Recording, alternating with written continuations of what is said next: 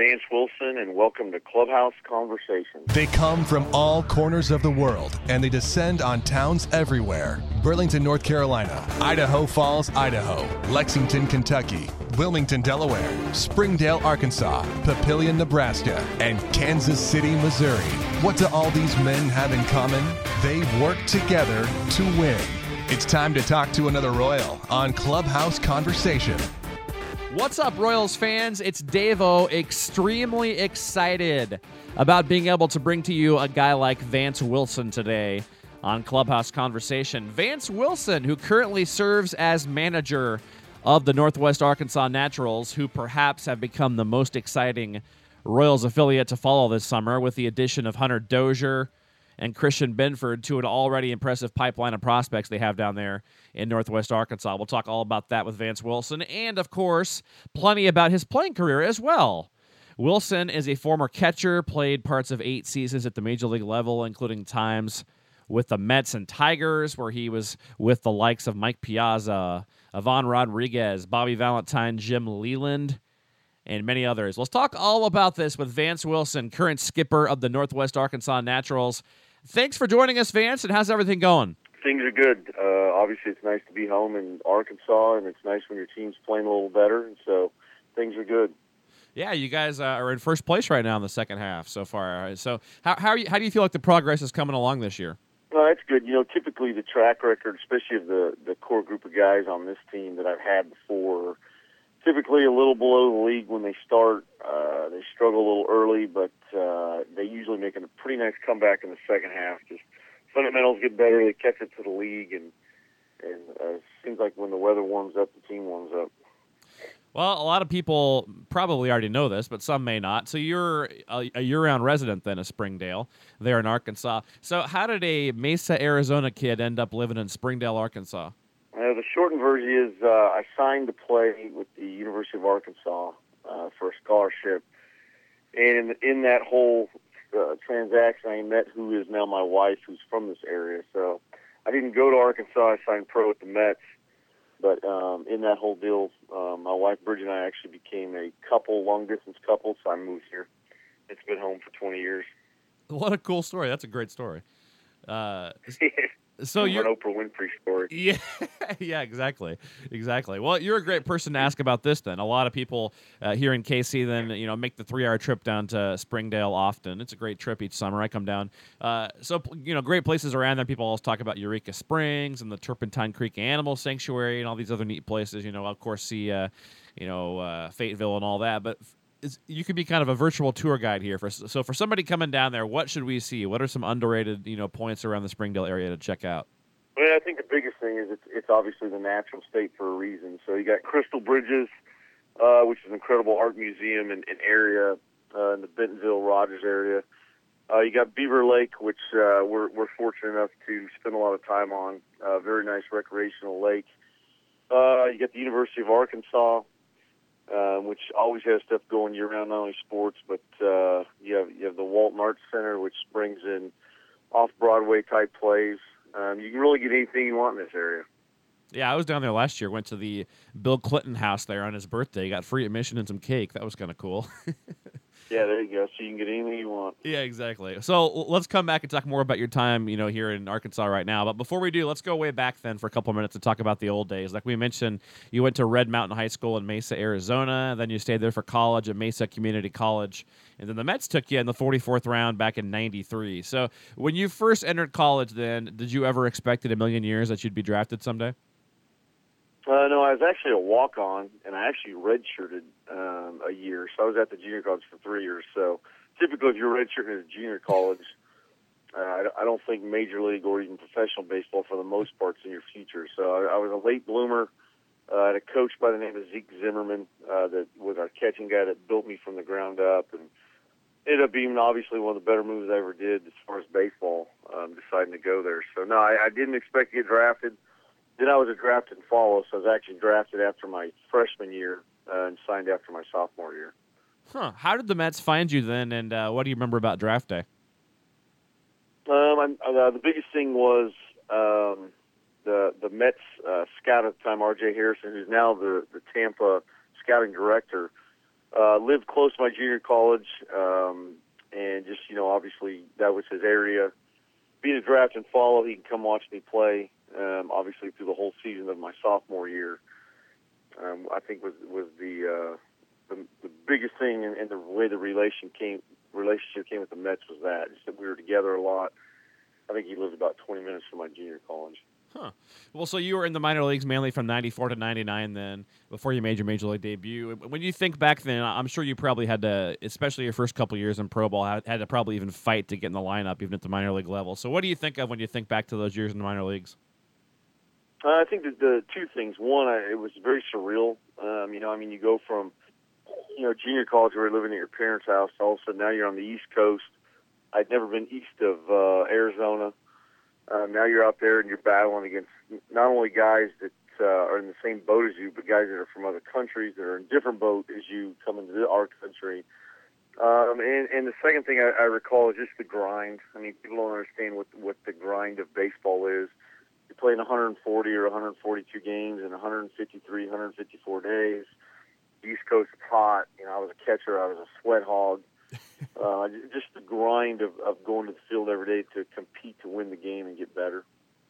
Well, and I have to think those minor league days have really helped you now as you you know, become a manager your fourth year in the Royal system. So I mean, because you're kind of the best of both worlds. So you kind of were the underdog taken later in the draft, and but then you made the major league, so you kind of understand you know the, the quote unquote the bonus babies. You can understand what they're going through. You can understand what it was like being you know an underdog. So do you feel like that's kind of helped you quite a bit relate to guys in your locker room now? I, I think so, and I try to tell my guys too that look, there, there's nothing that you're going to go through uh, in your career that I haven't been through, um, or at least have experienced one of my teammates going through. Um, and so, yeah, because really, you know, the, the baseball talent part of it, you know, we're not going to teach these guys anything crazy, but just more than anything, teaching them about what the game's about, what it means to be a professional, how to deal with the grind of this game, not only in between the white lines, but outside the white lines uh, being that you've lived it, uh, I think you can always relate and uh, and teach it a little better. 1999 and 2000, you had cup of coffees there with the Mets, but then you pretty much stuck from 01 to 04, and you got to learn from Piazza and Valentine and Howe. So, how special were those years uh, and working with those, those, those, kind of baseball men like uh, Bobby Valentine and Art Howe? Uh, you know, I think the biggest thing was the, the cup of coffees took my career from just being kind of uh, surreal for me all of a sudden, wow, this is actually real. I'm actually, I got a chance to be a major leaguer. And so then once uh, I fought, I unfortunately had some injuries, fought through that.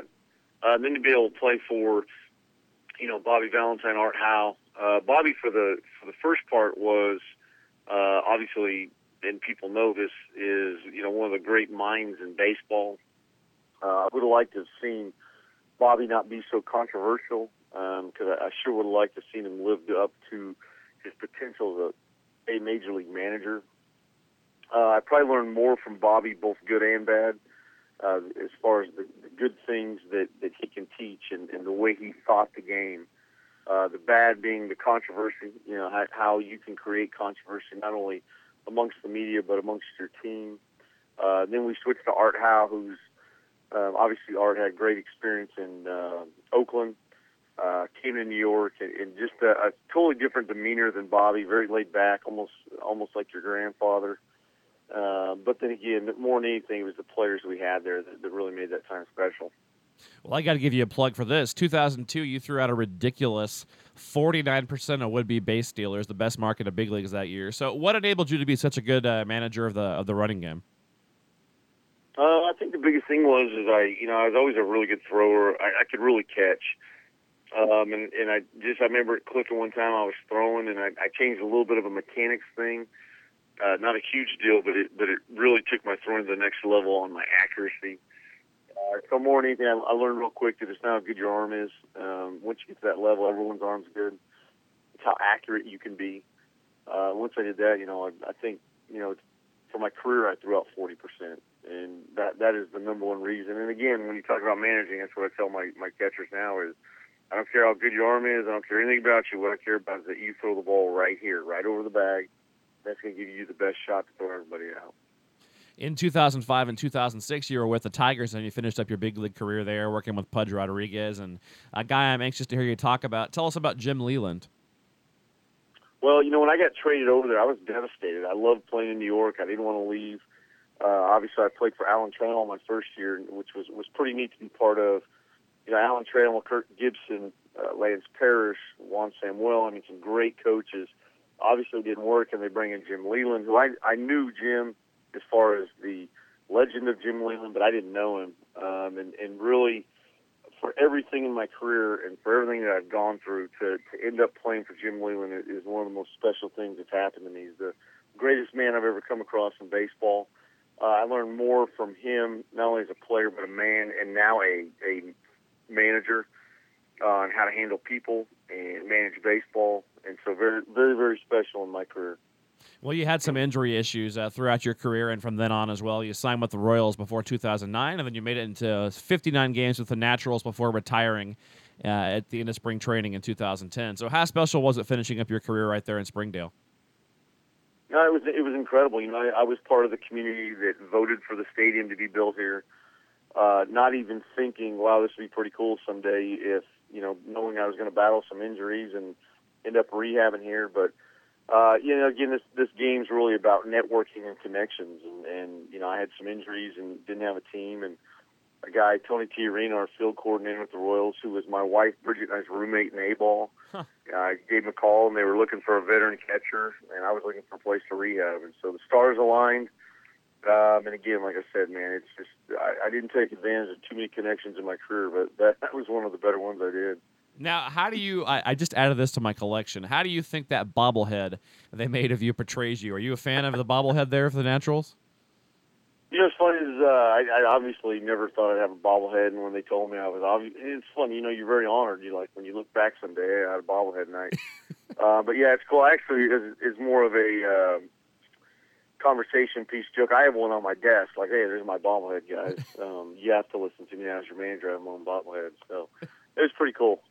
Are you jealous that you didn't get the bobble mustache like Brian Poldberg? Can you grow a, a nice stash someday, maybe? I, I was more jealous that mine looks like a, a six-year-old girl made it and baked it in the oven. Poldberg's looks a little better than mine, but uh, other than that, it's an official bobblehead. That's great. Now, uh, so your managing career now. Let's talk more about that. So first of all, the most important question that Royals fans are dying to know: How many games have you gotten thrown out of in your four years as minor league manager? Oh man, that's you probably. Uh, well, I know going into the season it was uh, I was at 24 and I got five this year, so I'm at 29. Are you serious? Um, yeah, I, I, you know, again, if the the funny thing of the, the transformation from a player to a manager is, especially if you're a competitive, intense person like I am, is you take losses personal, and you feel really like, especially my first year, we weren't a very good team and when you're not a good team, you don't play well. Calls go against you. That's just the luck of the game.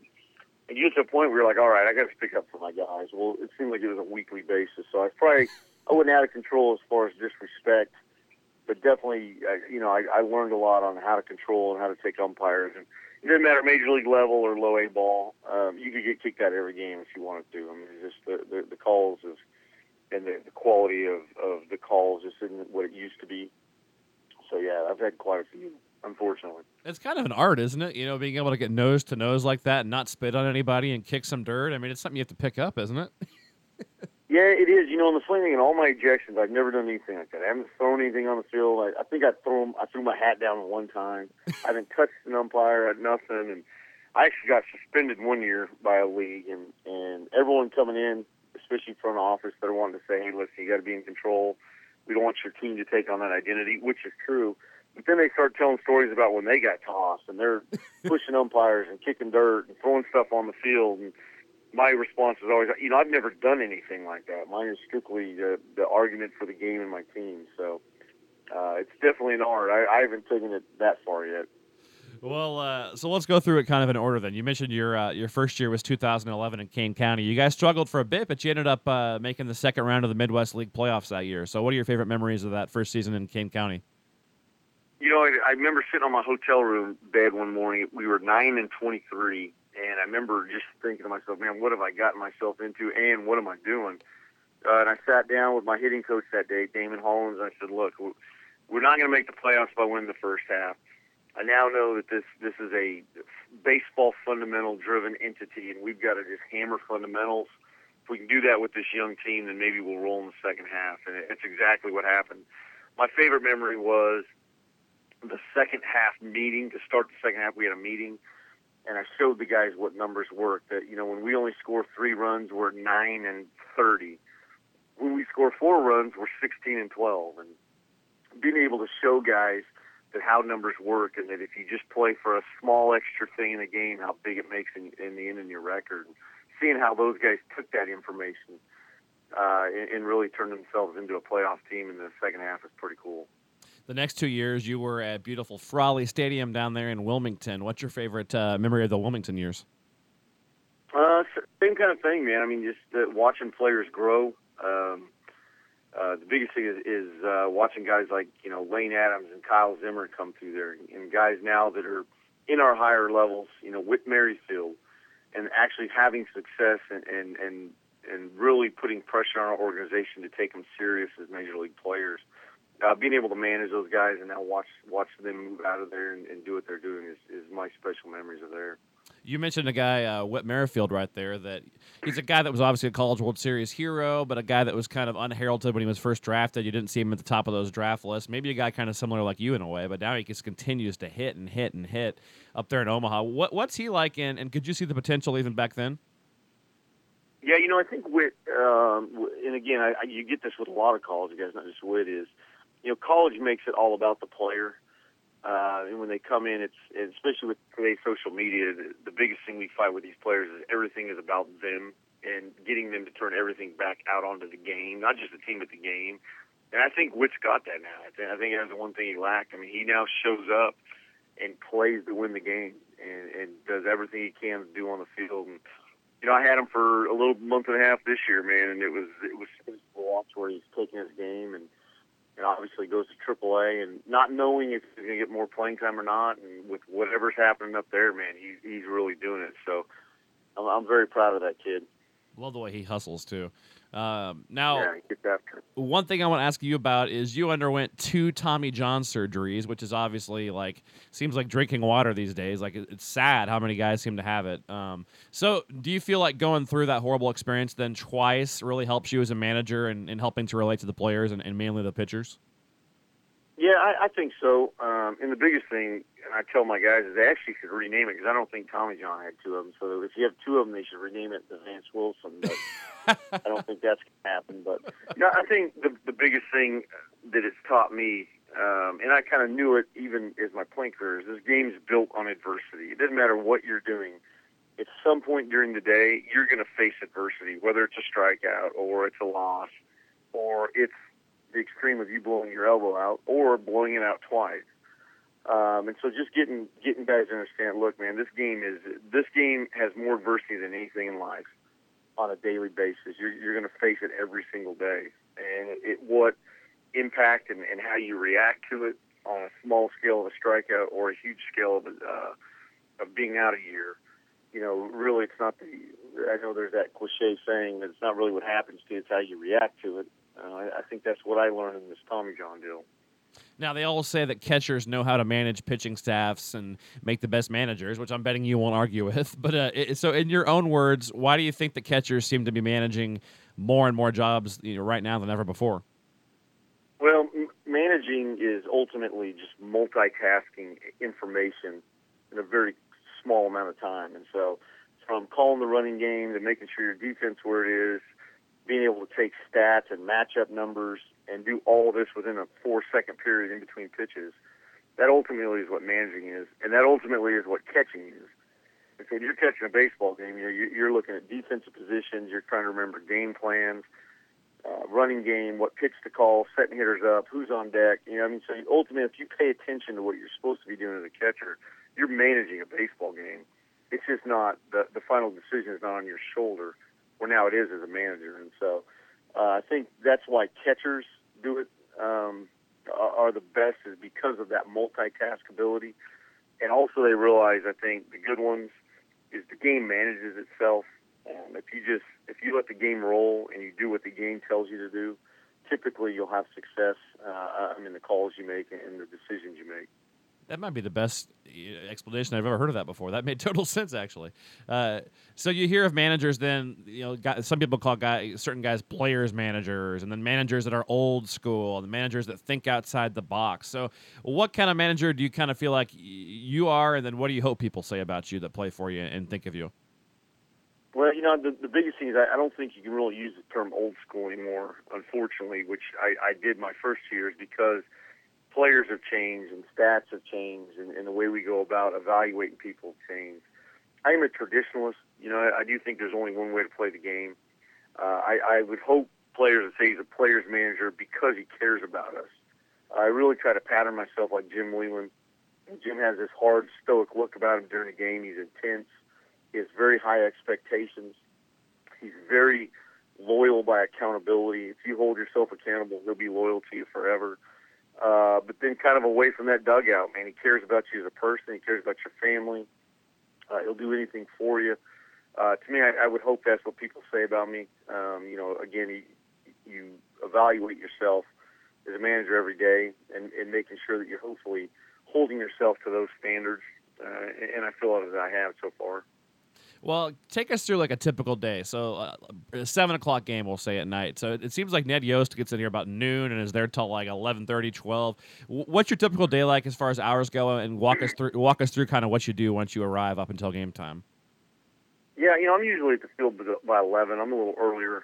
Um, one thing about minor league staff is, you know, we we have to do a lot more of the preparing ourselves where uh, the major league game's gone to where analytics, you know, gives you all your information, and, and you don't have to do a lot of preparing on your own. So between Jim Brower, myself, and, and Andre David, our hitting coach, uh, we get in there and get ready for the game. Um, we usually start our cage work around two o'clock for a seven o'clock game. Our batting practice, uh, I'm sorry, our early work then ends up about three o'clock. We usually get guys out individually. We'll work on defensive stuff. Catchers will do some stuff. Pitchers may have uh, some pitchers fielding practice. They'll throw their bullpens, and then we'll take batting practice about 4:20. Get off the field somewhere around five or 5:10, um, and then back out for the seven o'clock game. Obviously, manage the game, and then after that, uh, we have we have to do internet game reports. Um, that usually takes about 30 minutes. Uh, I can't do mine right away. I'm I, I'm really good at, at managing on the fly during the game, but then when the game's over, I got to kind of sit there and process it for a little while, probably longer than other guys do uh, it, that may be the junior college degree in my brain, other than a uh, four-year degree. But uh, you know, I, I'm I've always been a clubhouse rat. You know, I love staying there. I love talking the game. Uh, I'm fortunate that, that we do have front office guys that come in that want to sit and talk the game, and so I usually don't get home till about midnight. Wow. Well, I wanted to ask you before before we let you go about five or six of your guys that we keep hearing about. Uh, now, first of all, what are your early thoughts? I think he's had two starts for you now on, on Christian Binford. Yeah, I, obviously um, the kid's in the pitching the futures game yesterday. I I had not seen him pitch. Uh, he's very deceptive. Um, you know, he'll run his fastball up to 93, but it plays it plays a lot harder. Meaning, guys' swings make it look like it might be 95 or 96. Very deceptive off speed. They don't take good swings at his off speed. Um, for a young kid, knows what he wants to do. Very confident. Uh, just a, a really good feeling for pitching, which we like to call pitchability really that's probably his best tool is his ability to pitch. Now, I'm sure uh, another guy we want to ask you about, as I'm sure you know, is uh, Hunter Dozier. What are your thoughts on him? Well, Dozier's that kid that I think someday when I look back here, you can be like, wow, I actually was really lucky to manage a guy that, that, that goes on to be the type of player he is. Uh, he, he's a coach's dream in the fact that he comes to the field every single day and he backs up what a coach wants every player to do. And he's there to win. He's there to get better. He's no nonsense. Um, he literally lives, eats, and sleeps the game. And more than all that is he, his baseball instincts are off the charts. I mean, you can tell him one thing, and he changes it, and you never have to remind him again. Um, obviously, the tools are there, and, and I think Kansas City fans will, will be lucky enough to watch them play in the major leagues for a long time for us a guy that you know pretty well, obviously, and is Lane Adams, who I even read uh, JJ and Scott talking about recently in the Kansas City Star, saying, you know, even right now we could use him for a month in a pinch. He's not too far away. So, you know, he's obviously been on fire lately. Talk about Lane Adams and, and his development. Well, I would say about a little over a month ago, um, our hitting guys sat down they talked a little more about changing the way he times the ball. And for the last month, it's probably the first player I've had where I'm able to say, all right, you know, that, that guy's a major league player. Um, and, and that guy is the best guy on the field. It didn't matter who we're playing at what point, he's the best player on the field. So Lane, you know, I've had him quite a bit, and he's a very raw player, obviously, with a basketball background. And I think he's finally shed that tag that his baseball IQ has gone up. He's learned a lot about himself, uh, and just really learned what the game's about. So his last month has been the most impressive month of any player I've ever had. Now, I know you guys recently moved uh, Cheslor Cuthbert over to second base from third base. How's he doing over there at second, and, uh, and does he profile as a second baseman going forward? You know, I'm, I'm not. I, you know, I'm not experienced enough to say does he profile as he this. He, he's also playing some first base. Uh, I think the biggest thing what we've done is, is Cheslor being on the 40 man is, is just tried to kind of equip his toolbox of talents just in case. I think his best position is third base defensively.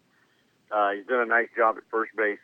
Um, he's a young kid, so he's, it's not really the catching of the ground ball and the throwing. It's more of the uh, where do you got to be, the awareness of, of what a first baseman has to do, and a second baseman. So I don't think Cheslor's a utility guy, um, but I think if I had to guess, he, he's probably more of a corner guy. Although he's shown some great hands at second base, um, he's he's picked it up real well, so he's talented. One guy that I maybe the numbers aren't there for what he wants them to be, but one guy I read another good scouting report on last week actually is Jorge Bonifacio. How's he coming along this year?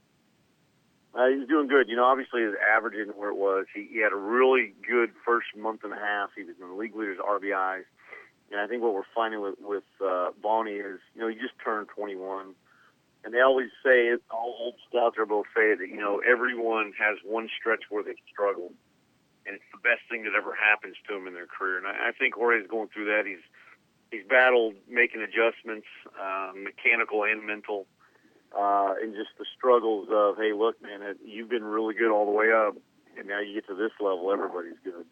And if you don't make those adjustments, pitchers will eat you up. And so I actually, I think we'll look back in a year here and think, you know, that was probably the best thing that ever happened to him. Uh, we've all been through it. All the good players have been through it. Uh, I just think it's another another part of his development. But very talented, talented right fielder uh, for a bigger kid. He can run really well, uh, and he's got a very high baseball IQ um, for a young Latin kid. Now, uh, you mentioned earlier the guys that kind of struggle sometimes when it's cooler and do better when it warms up. Another guy to a T is Jason Adam. It seems like last year really finished strong, and he's been finishing strong here recently. Talk about his development. I think uh, the, the Royals were good about letting our pitching coach make some adjustments on him that he needed. He was scuffling. Uh, the biggest thing with Jason is over the years they they really haven't missed his fastball. When when he throws his fastball to play, he gets hit. Um, and between Jason and Jim Brower making finally making some adjustments that have helped him. I mean, he's been he's been as good as I've seen as a pitcher I've had. His last six, seven, eight starts. I mean, he's he's up to 95. Um, I mean, he's had some high strikeout games. They're not touching his fastball. He's got a, a wipeout slider, major league slider. Uh, I think for Jason, I think he's finally turned the corner from developing pitcher to polishing him as hopefully a major league pitcher. Last two questions about your players. Talk about your uh, your catchers there. Yeah, you know, one Graterol I had, he just went to AAA. Uh, he's been in the organization a while. And we got Parker Morin, uh, you know, another young kid at 22. Unfortunately, broke his thumb two months ago. We just got him back about a week and a half ago, and he's jumped right back in. Has had a couple big hits the last couple nights. Uh, really good at working the pitchers, good game caller.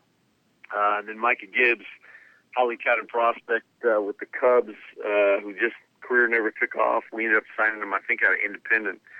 Uh, really, I kid around and I call him an idiot savant. You know, you tell him something, you just see that brain churning. He's a thinker, but but really helps our pitching staff. He's a switch hitter. Uh, and so really for, even though he's an, he's an older kid at 25, he's still young in the game, um, playing wise. And so really what, what I'm fortunate to have is, is two guys that can really make our pitching staff better. Uh, not meaning that we don't try to develop our catchers to be big leaguers, but when you can get a couple, uh, catchers that really help your prospect pitchers, uh, you know, that, that's a huge thing for this organization. I'm lucky to have them.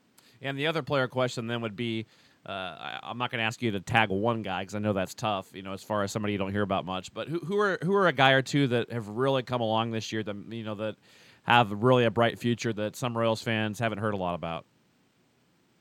Well, you know, I think you know I'll go the the main thing here, in uh, with that being, you know, Lane Adams. Even though he's a 40 man and people know him, I, I think what Lane's become as a player instead of just a potential, uh, I think is a huge thing. Uh, I think when we step back on on the other side of what you're saying, there there's you know, we we have our prospects that everyone hears about, but I also think this Dozier kid, even though he's a highly touted prospect, I, I don't think people realize how good he's going to be. Uh, I know there was a lot of stuff in the draft that teams couldn't believe we picked him as high as we could. Um, I'm now able to look at him and be like, I can't believe teams passed him as high as they did. Um, and so between those two guys, even though they're known, uh, I just think I, I don't think people realize how good they are and how good they've become this year more than anything. Well, in closing, first of all, thanks for all your time. This has been great. Second of all, what would you like to say uh, to Royals fans listening right now? Well, I just think that uh, you know, obviously, from an organization, we appreciate the patience over the last couple of years. Uh, I, I know, obviously, us being in second place going into the All Star break is huge for us. Um, Jim Leyland told me one time that, that all you do with your team is you try to position yourself to give yourself a chance by September 1st. And I think if we keep that in mind uh, with what we have pitching wise, the way our defense is, and the fact that our hitting is now turned around and coming, uh, just look for that September 1st deadline. And if we're where we need to be and where we think we'll be, uh, September is going to be exciting. Well, I hope we can keep you in the organization for a long time. I know you'll continue to move up, and it's great talking to you and great having you as a Royal. And, and thanks for everything. Dave, I appreciate it.